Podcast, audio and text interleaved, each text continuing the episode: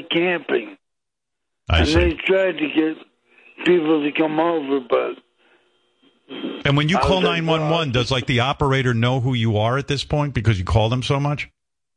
well, she did say hello, Jeff. Yeah. Imagine at 911 they At answer the phone, "Hello, Jeff." No, she's like, yeah, know, I started talking to her. She said, Jeff, and I said, Yep. All right. Anyway, I got to go, Jeff, but uh, I'm sorry you fell over. Glad you called uh, 911 and they helped you. What makes you fall over, by the way? Um, I ran into my chair. Remember when Howard He's was a drunk. taking the people? What? He's a drunk. No. What do you mean? What is he could fall over? Yeah, but I'm just. Why, why doesn't he stay in a chair when he's drinking? I Since wasn't he can't- drinking.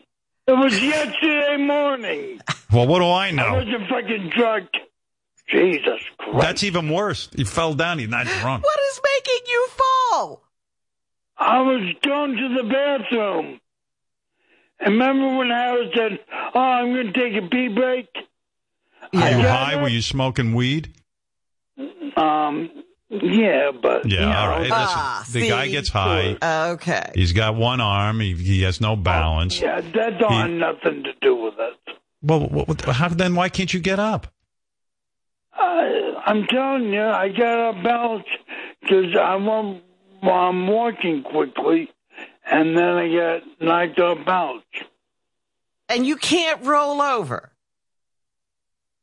I can't. Well, I, you know, with my arm, Th- my dead arm, That's it's what I like said. really difficult to, um, All right, you know, I got to go. the balance. Jeff, Jeff. Oh. All right, listen. He All could right. exercise Howard and get into better shape. He wasn't always calling 911 Listen. for a fall. Yeah, he's high all the time. You know, whether he's drinking or smoking weed, he's he's off balance. I mean, uh, he's Right. and and so they call nine one one. By the way, when they send an emergency medical team and they take you away in an ambulance, that costs you money, doesn't it?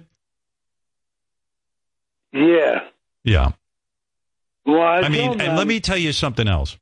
You got to figure out a better way because 911 is for real, you know, super emergencies. I realize this. And, and you know, if you tie up these people's time, it costs the taxpayers money. It, it, it, it clogs up for people who have real emergencies. And, and, this kind of thing. And uh, here's Joe, the firefighter. He'll explain it to you. Joe, what's wrong with what Yeah, Jeff hey. describes? Yeah.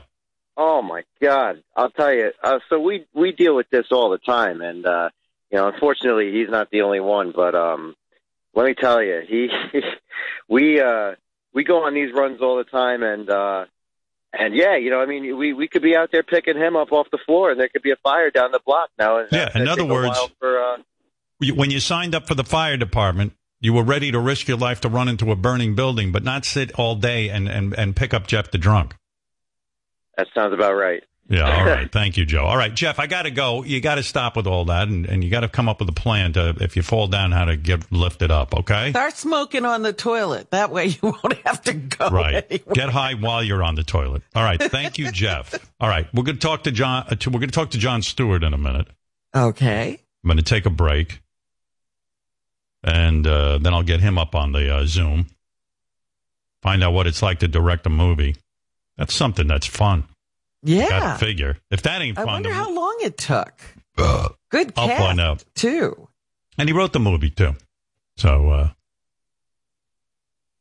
I don't even know how you learn how to do that. Like, how does he? Yeah, where where does the money come from? All of that.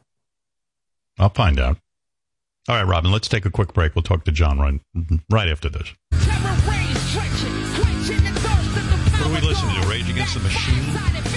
It sounds like. And uh, I got to. I'll give a quick plug before I go to Jon. The um, this guy Tom Morello, who is in Rage Against the Machine, he's on Lithium on channel. Um, I, I think it's 34. I don't know, but on on Sirius XM, there's a channel called Lithium.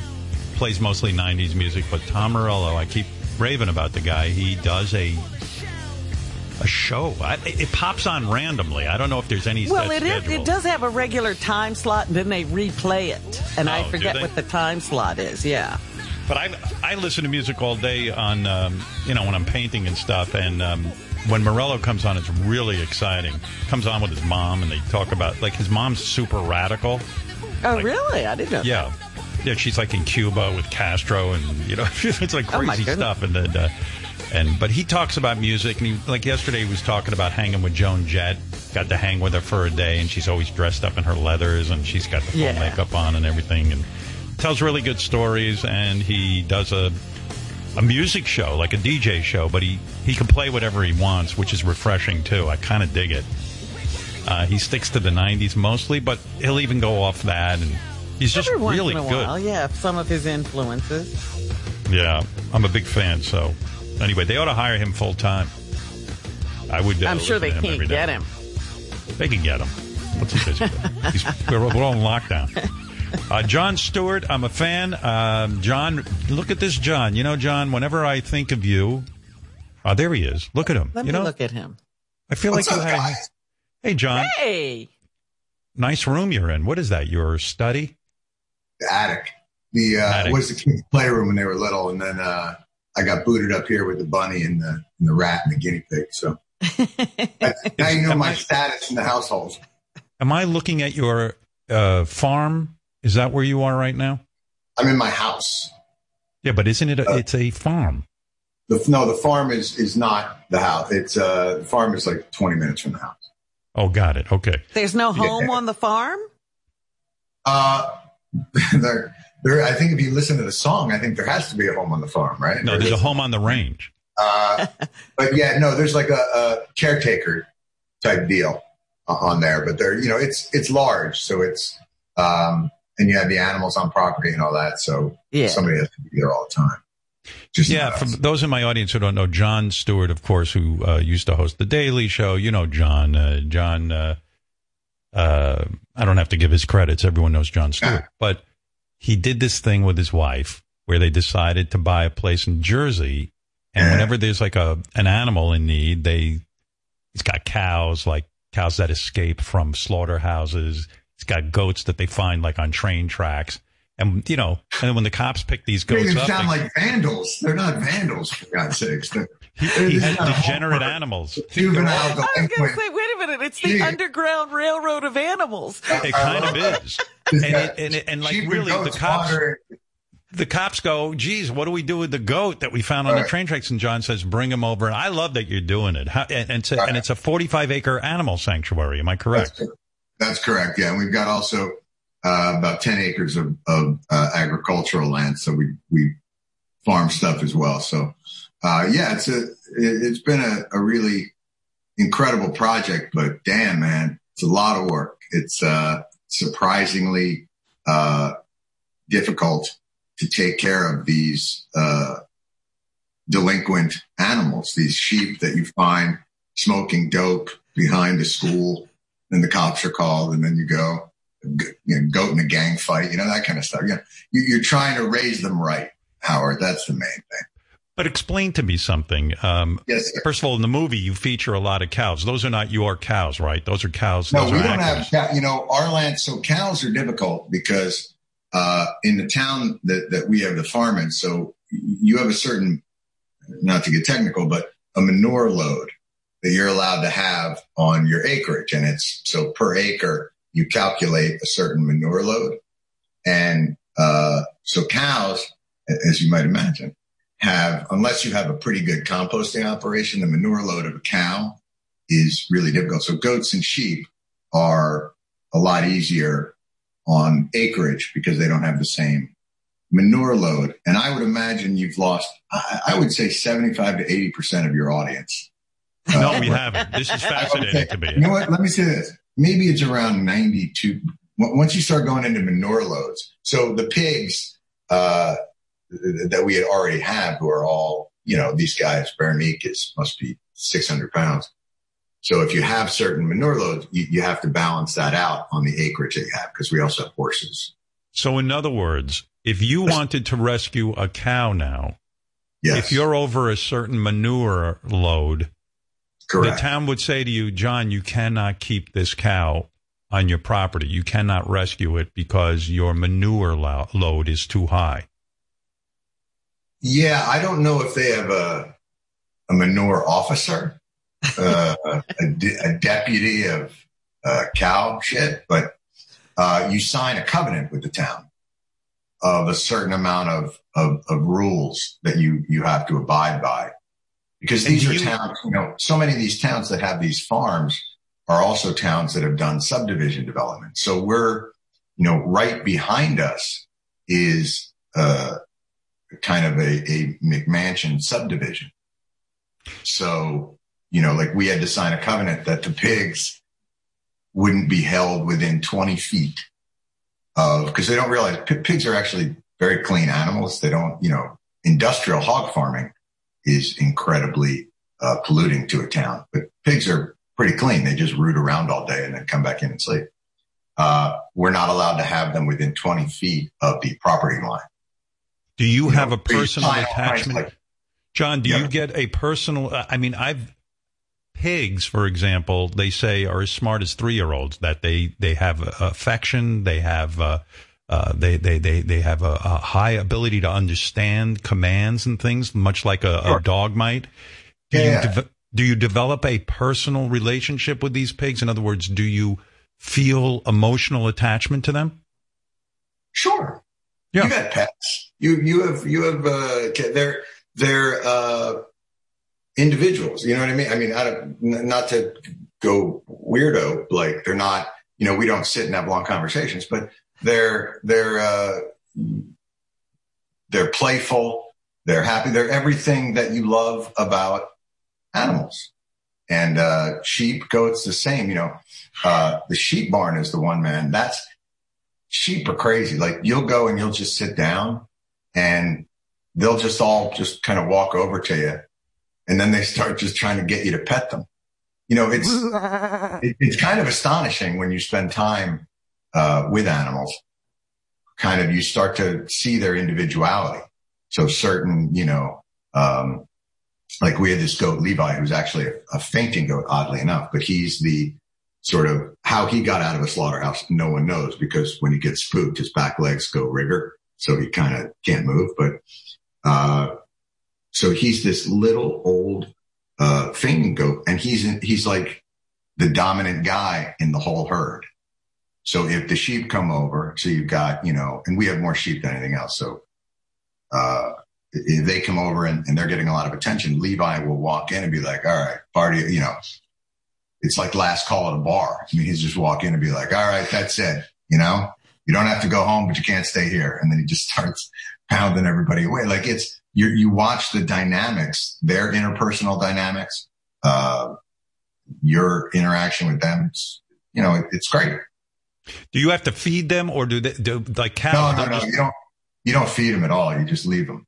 You No, just- no, no, no. put them in I'm, I'm, I'm not being. I'm not trying to be funny. I'm saying, do you feed them, or like the cows, they just kind of like eat the grass on these 45 acres, and uh, or do you have to give them special feed? So, yeah, yeah, yeah. Grazing is not enough to to really feed. You know, we don't have that kind of property. But even like cows that graze are fed. They have to be, um, you know, and especially like the pigs. Like, yeah, you got to you got to feed them twice a day, and then there's uh, salt licks and mineral licks and all kinds of other stuff. That you know, it's here, here's the other thing too. Like because of animal agriculture, these animals are not particularly healthy in terms of you know, genetics and they're not generally well cared for.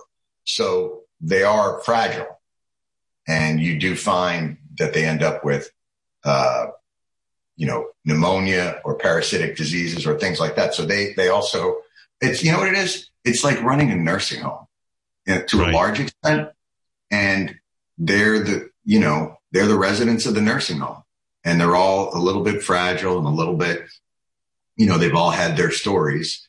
And uh and you just try and deal with them on that individual basis. But we also like please understand like we're so out of our depth when it comes to them like we have people that know what they're doing to take care of them. Like it's for me i get the pleasure part of it. And i'll occasionally be like oh do you need do you want me to jump on that tractor and, and, and cut that field? Like are you guys crazy today? But it's not like I'm not farmer blue jeans out there every morning, like clearing the stuff out. We have really good people who are smart people who understand uh, you know, just how sophisticated the care has to be for each of those animals. Are you So I- deluged with requests by people who Yes. like contact you on social media and say, "Jon, I found a this, or I know of a cow, I know of a goat, I know of a sheep, I know." And, Yes. and and can you and your wife take this uh, animal in? Uh, uh, you must be you must be overwhelmed though. You must be be overwhelmed Yes. with requests. Yeah. what do you do? It's heartbreaking, right?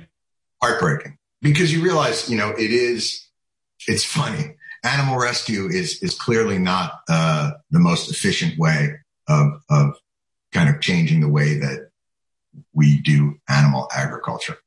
Um, because it is, it really is like spitting in the ocean. Uh, and it, it is an overwhelming issue, like you see with, with cats and dogs as well. I mean, it's an Right. overwhelming issue. Um, and understandably, people have their hands full with a lot of overwhelming issues these days. So, you, you know, it's not necessarily a, top of mind for everybody, but for us, it's something that we feel passionate about. We, we look at as kind of a long-term deal. And also, you know, food is really personal to people and how they eat and what they eat is very particular.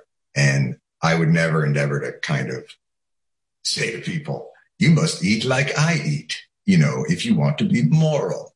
You know, it, it really is not about that. It's just about how, how it makes us feel better, if, if that makes sense.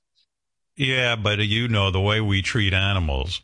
Uh, this is all Sure. man-made. This is all, all these problems you're talking about. It's Mhm. all man-made. We probably do have to take a hard look at what we're doing with animals, even in the way it, it affects the environment. And, Sure. and, Well, even look at, look at the pandemic. You know, these pandemics stem from, you know, it's, it's very easy for us to blame, you know, live markets in, in China and that's the, the, the spread of these things. But, you know, a lot of the antibiotic resistance and all that comes from the way that we deal with animal agriculture. It's an enormous, uh, problem that we have to face with it. And I think the solutions are there, but it's a question of, of will we get to that point?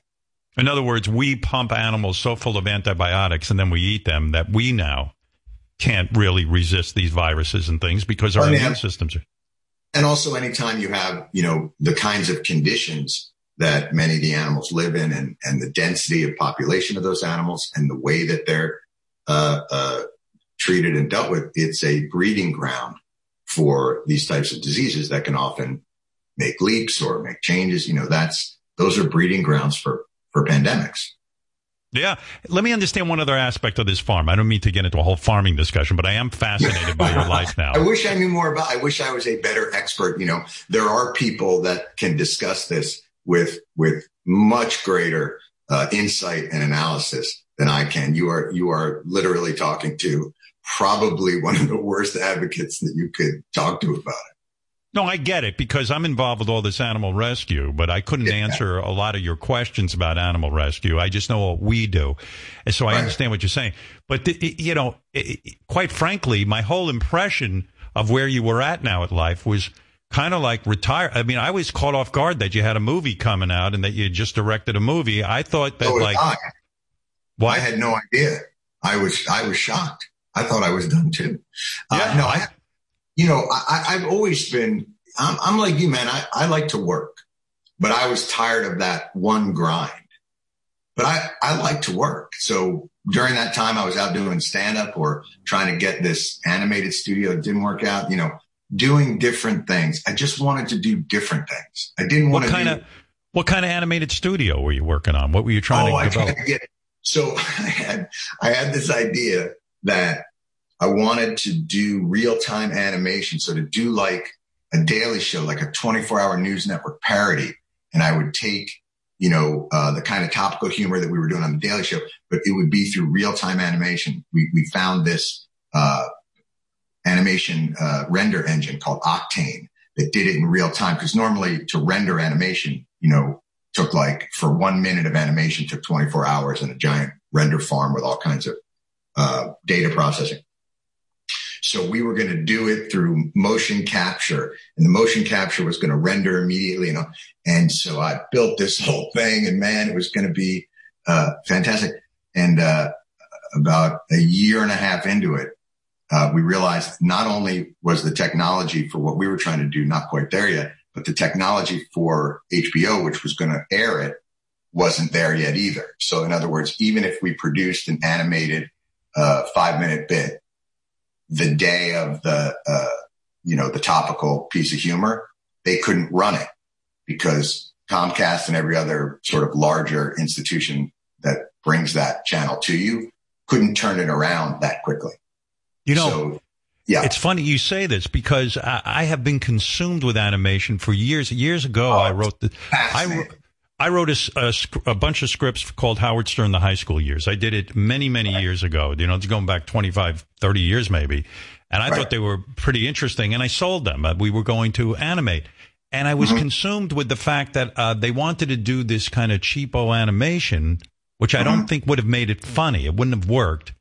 And because uh, everyone was like, oh, Beavis and Butthead works.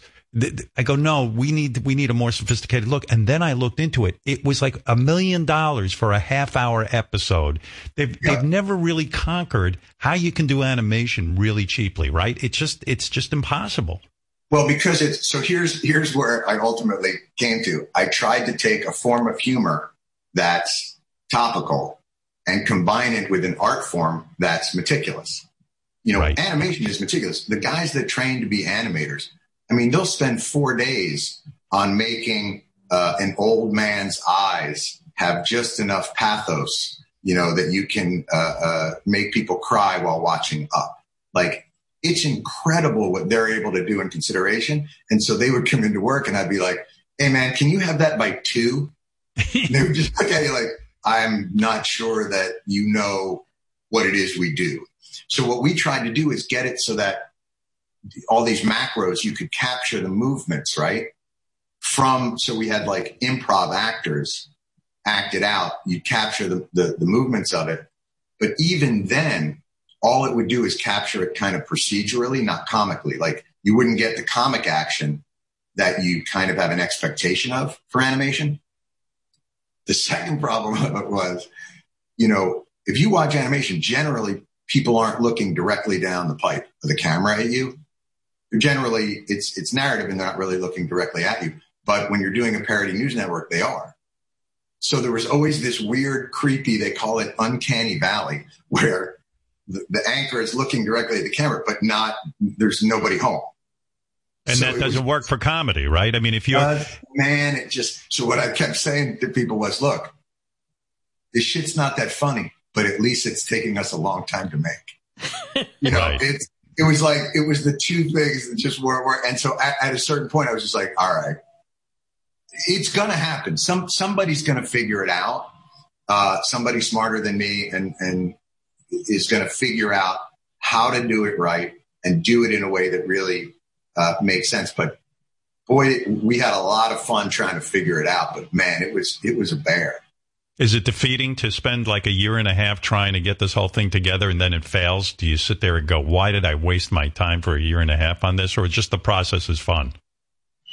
Yeah, I mean, the process, look, you never, no, no one, no one ever goes into it to, you know, to walk away and go, all right, everybody, we got to clean out our desks in three hours.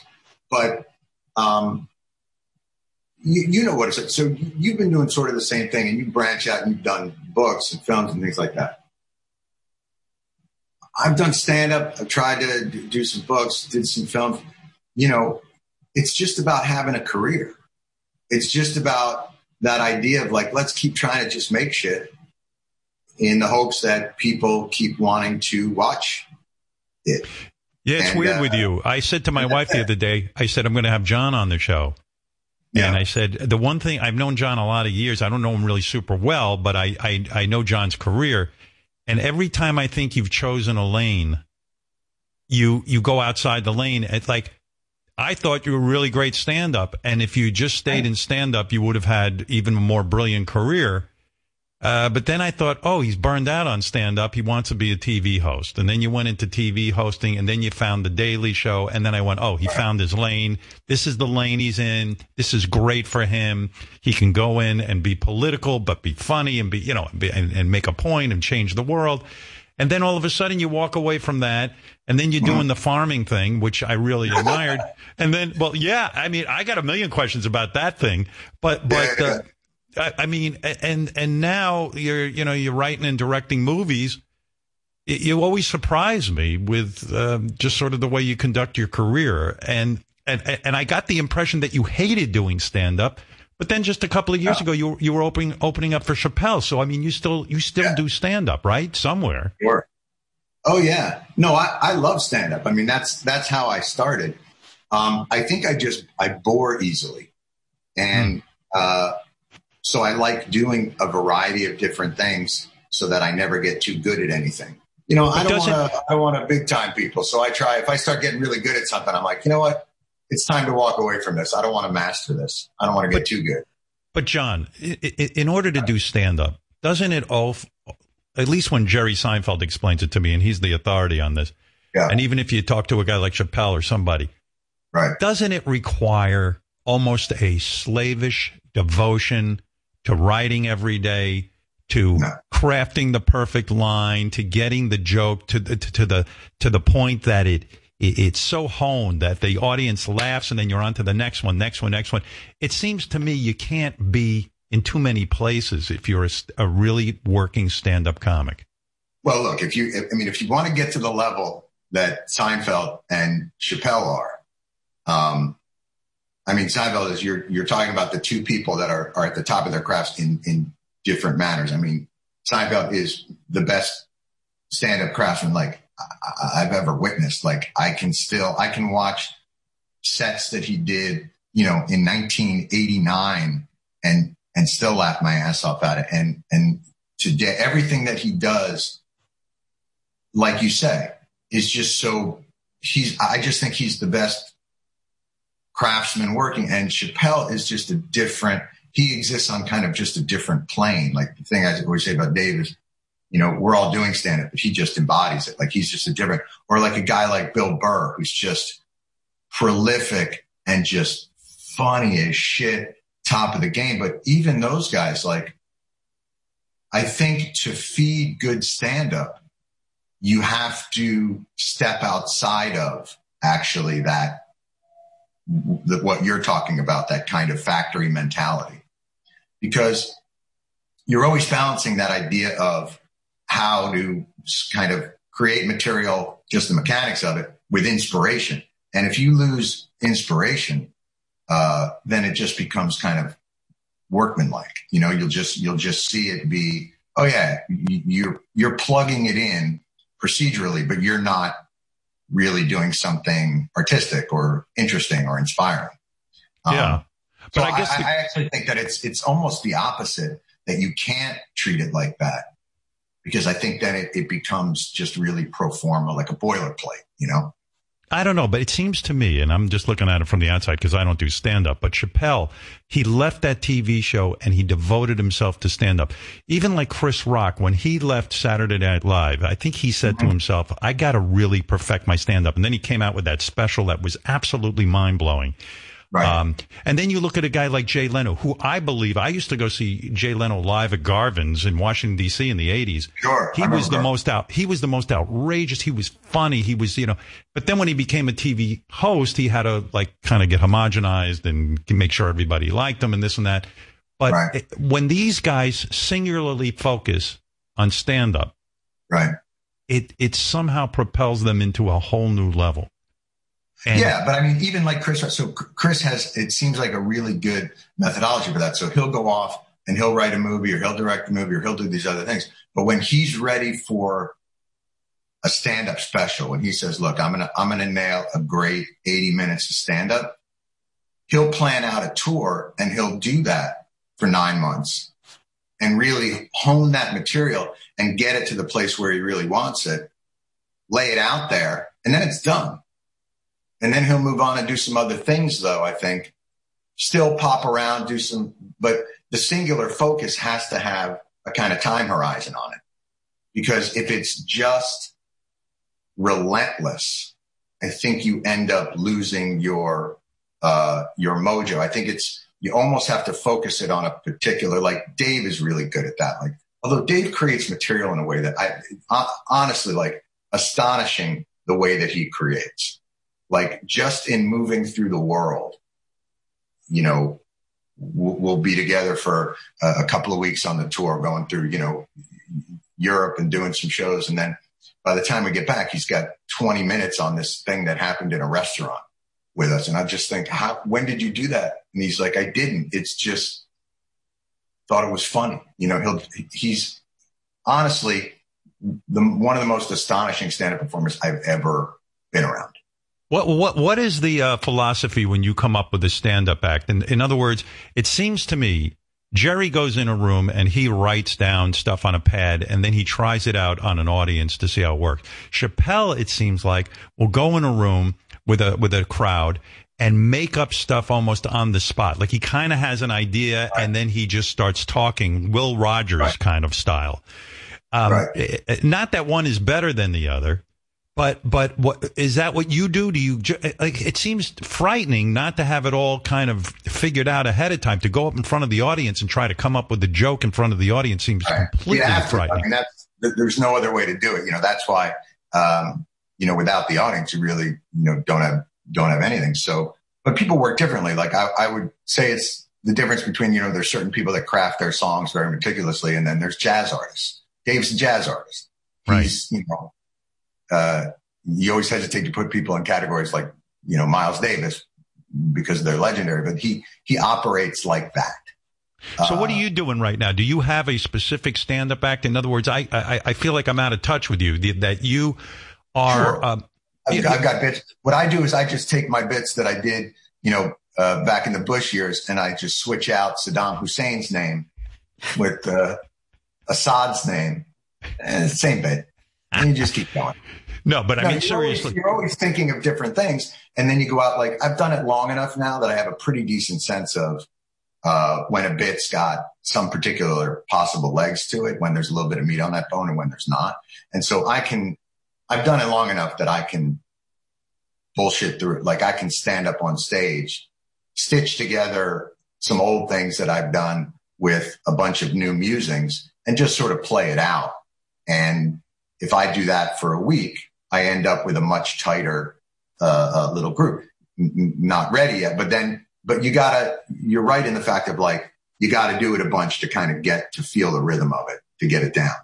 So does it ever feel bad going out and doing stand up? Because you say, you know, if I was doing this every night, I'd, I'd, be such a killer. I'd be so good. I'd have this thing so crafted. Do you ever feel like, oh shit, I, I you know, and especially in front of other comedians that you go out there and you right. do your thing and you say, damn, I mean, I should really get out on the road, do a bunch of dates and really get this thing perfected. Or can you live with, hey, I'm good at it. Living with mediocrity. Now you're describing my career. Now there you go. no, but seriously, you know what I mean. Biography. it would drive me crazy because I would be like, "Hey, I could be, you know, just on top of my game." Right, but that's why you're on top of your game. That's why I mean, that's you just described the fire that causes you to do what what you do.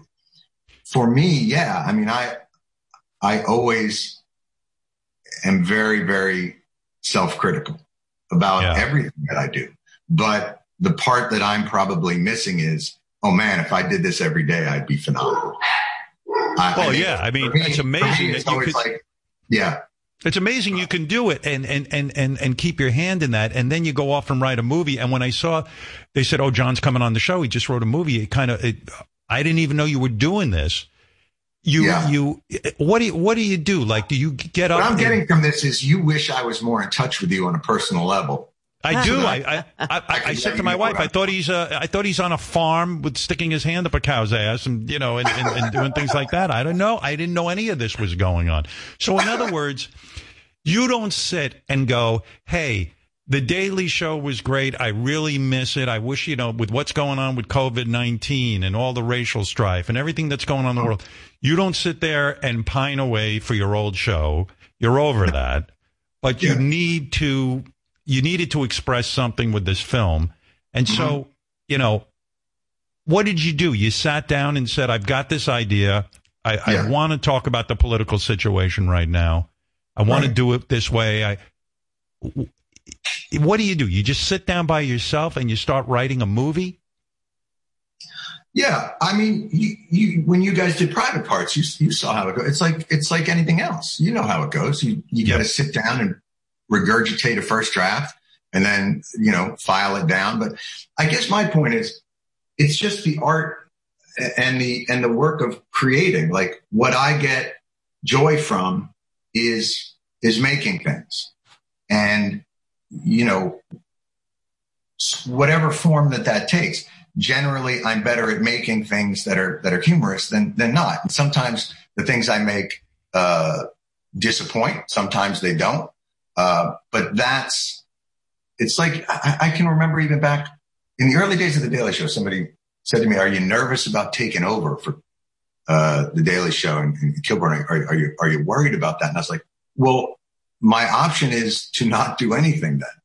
Like you either, you know, you pays your money, you takes your chances. Like this is about, there's a reason why I'm not still bartending in a punk club in Trenton, New Jersey. There's something inside you that says, you know, that's arrogant enough that says, I have something to contribute and say. And you go and you, and you do it. And that's a conversation. That's a long journey. And if you're lucky enough, and a lot of it is luck, you get to continue to do that for a career. And over time, hopefully let your growth as a person infuse into the art that you're making and, and to make that art is probably too highbrow a word for it, but the things that you make are still of interest to people. I think where the fear comes into all of this, yeah. and, and I know this for myself, okay. as much as you try to have a thick skin, criticism when you were on the Daily Show and you'd be criticized, or you're doing your stand up, right. or now you put out a movie and I, I, eventually it'll be reviewed. You, you, um, oh, it's already that, been reviewed. It's, has it? oh, oh, oh, it's getting some criticism. Is yeah, it? Yeah, yeah. Your, your oh, movies oh, get your movie's been reviewed, and uh, uh are they uh, are they not positive reviews? Some are. There's been a, there's been some that are very positive. There's been some that are like just angry. Um, and you you know I'm not as used to. So on the Daily Show, it's a little different because people aren't really reviewing it on a nightly basis. They're criticizing or reacting to the things you say. And you're part of that churn, that sort of dialogue. And that carries with it a little bit of weight, that kind of sense of whatever you say, you know, that's the conversation that we have now. It's sort of like, uh, what was the movie with Mel Gibson where he knew what, what women want or what yeah. women think? Yep. He gets ESP and he can hear what women want. I mean, that's the internet. We all have developed ESP. And so now we know what everybody thinks about everything all the time. Don't and, you find it paralyzing? Don't you find it as a creative person, a guy trying to put out a movie or do a stand up or do a this or that or animated mm-hmm. special? Uh, don't you find it paralyzing that everybody just fucking yaps all day about whether it's good or bad or you're an asshole? I mean, don't you find that draining? Uh, Oh, certainly. I mean, certainly has some weight and certainly draining. But here's the thing: like we talk shit for a living.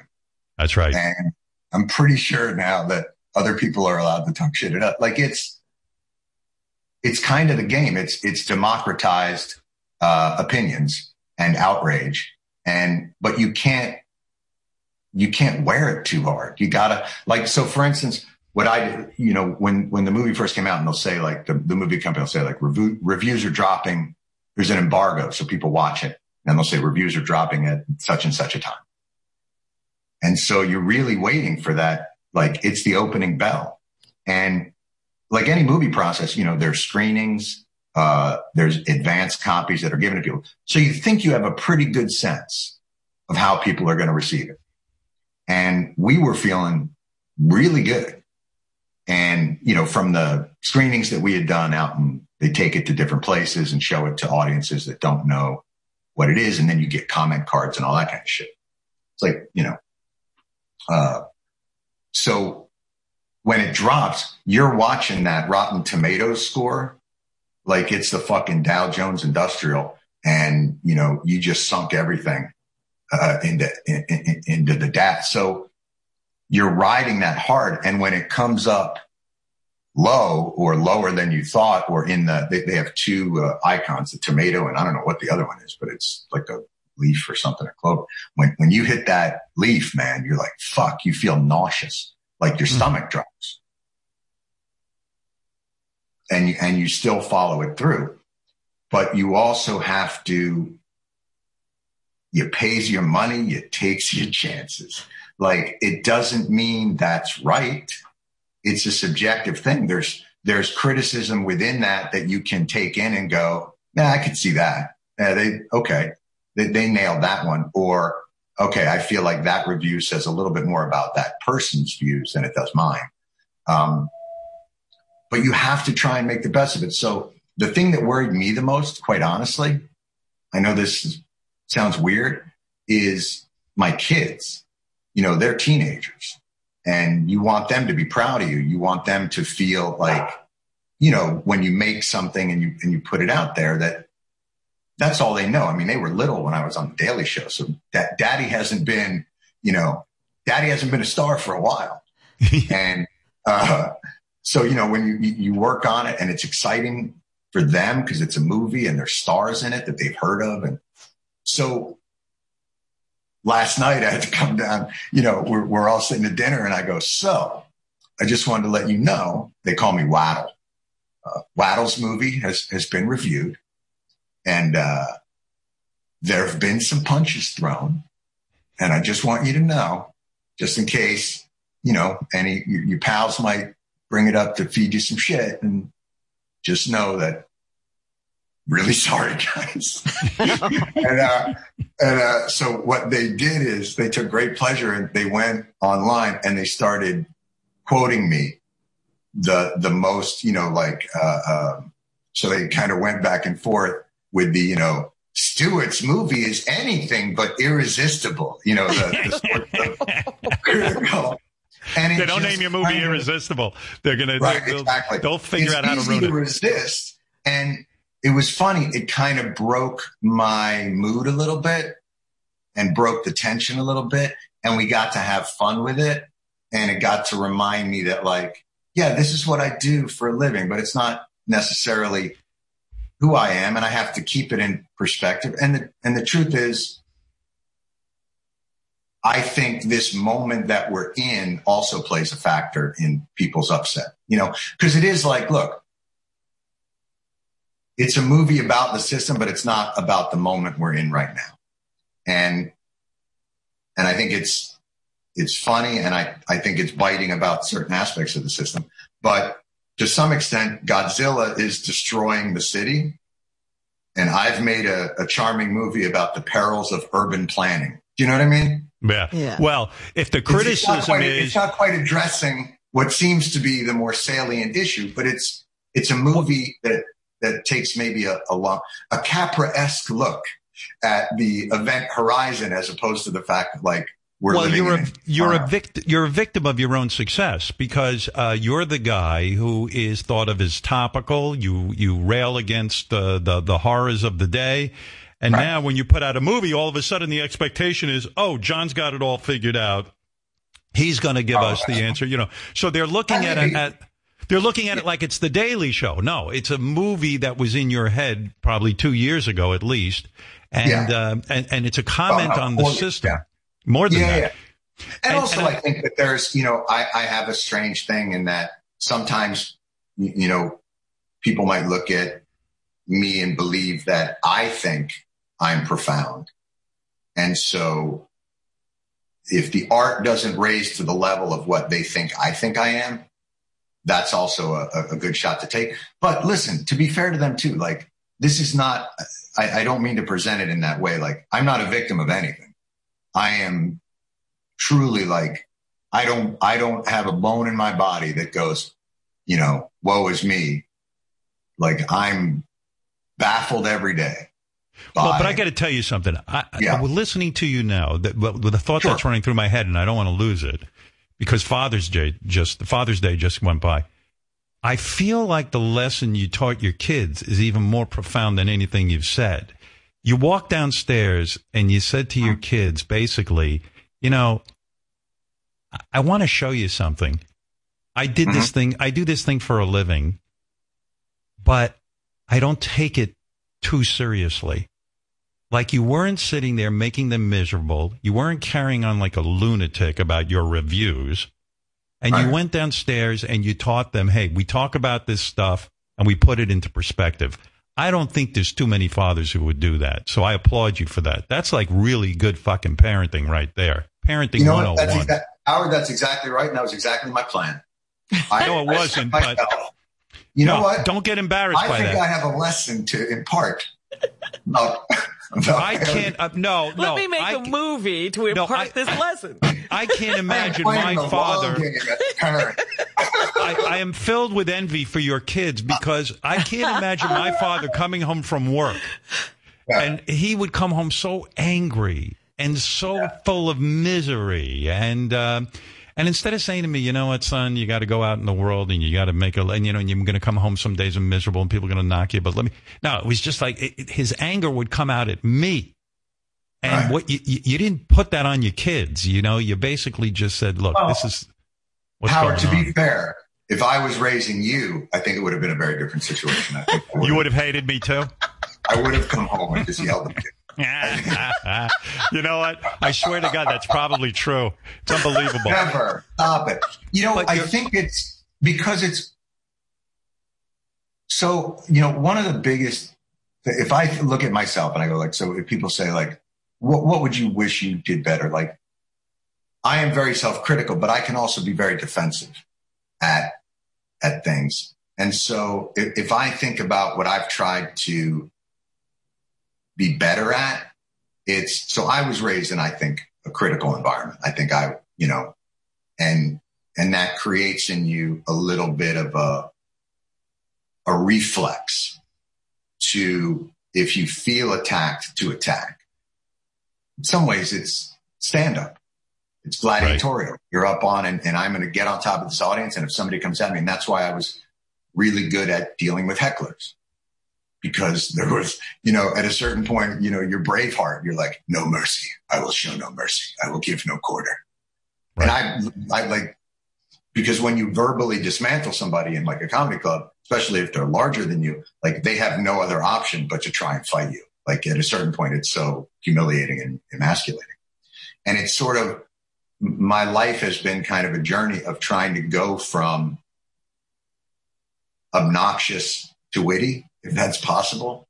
You know, trying to tame and learn about the things that I have inside myself that I think are either holding me back or negative or not right to other people and and and, working on that. And your biggest fear is that you will saddle your children with your burden, with your with your demons. That you'll right.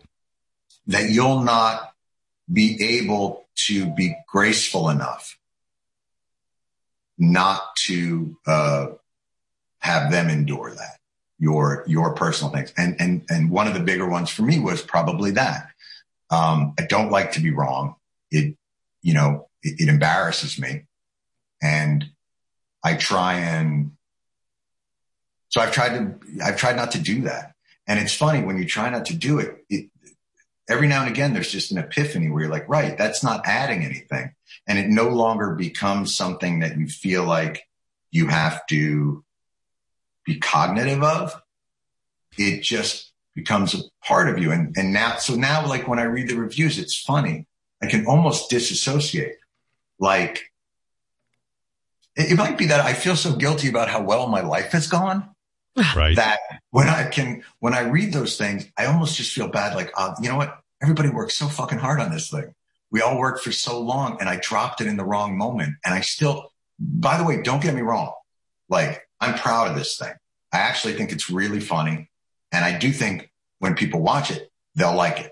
Not necessarily, um, you know, everybody, but, but I'm really, you know, from the moment having that reaction to it doesn't change my feeling of the worth of it or how good it might be or how I think some people might receive it.